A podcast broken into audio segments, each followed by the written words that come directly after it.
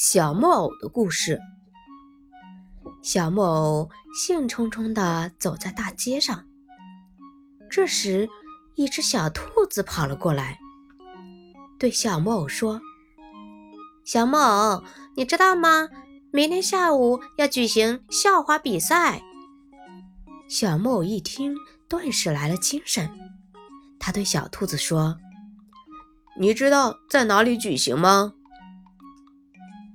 在街心公园举行，那是我爸爸办的。小兔子自豪地说。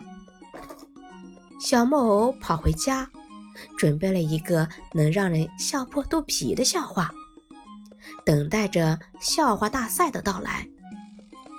第二天，小木偶把自己打扮得漂漂亮亮，在镜子面前看看自己好不好看，直到满意才走出家门。到金星公园里去了。小木偶到了的时候，比赛快要开始了。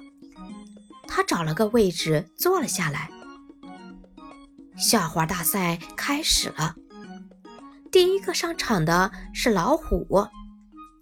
小老虎笑着用四川话说：“今天我要给大家讲笑话，名字叫做……”浪小花，听着把大家的肚子都笑疼了。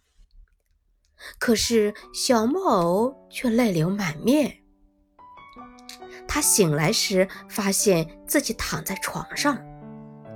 小木偶非常吃惊，他说：“我没病，你们把我送到医院干什么？”你快告诉大家，你为什么要哭？大家关切地问。小木偶说：“老木匠只给我雕了一个表情，那就是哭。”大家想让小木偶有更多的表情，就让最出名的蓝鼻子小女巫给小木偶人类所有的表情。小女巫用魔杖。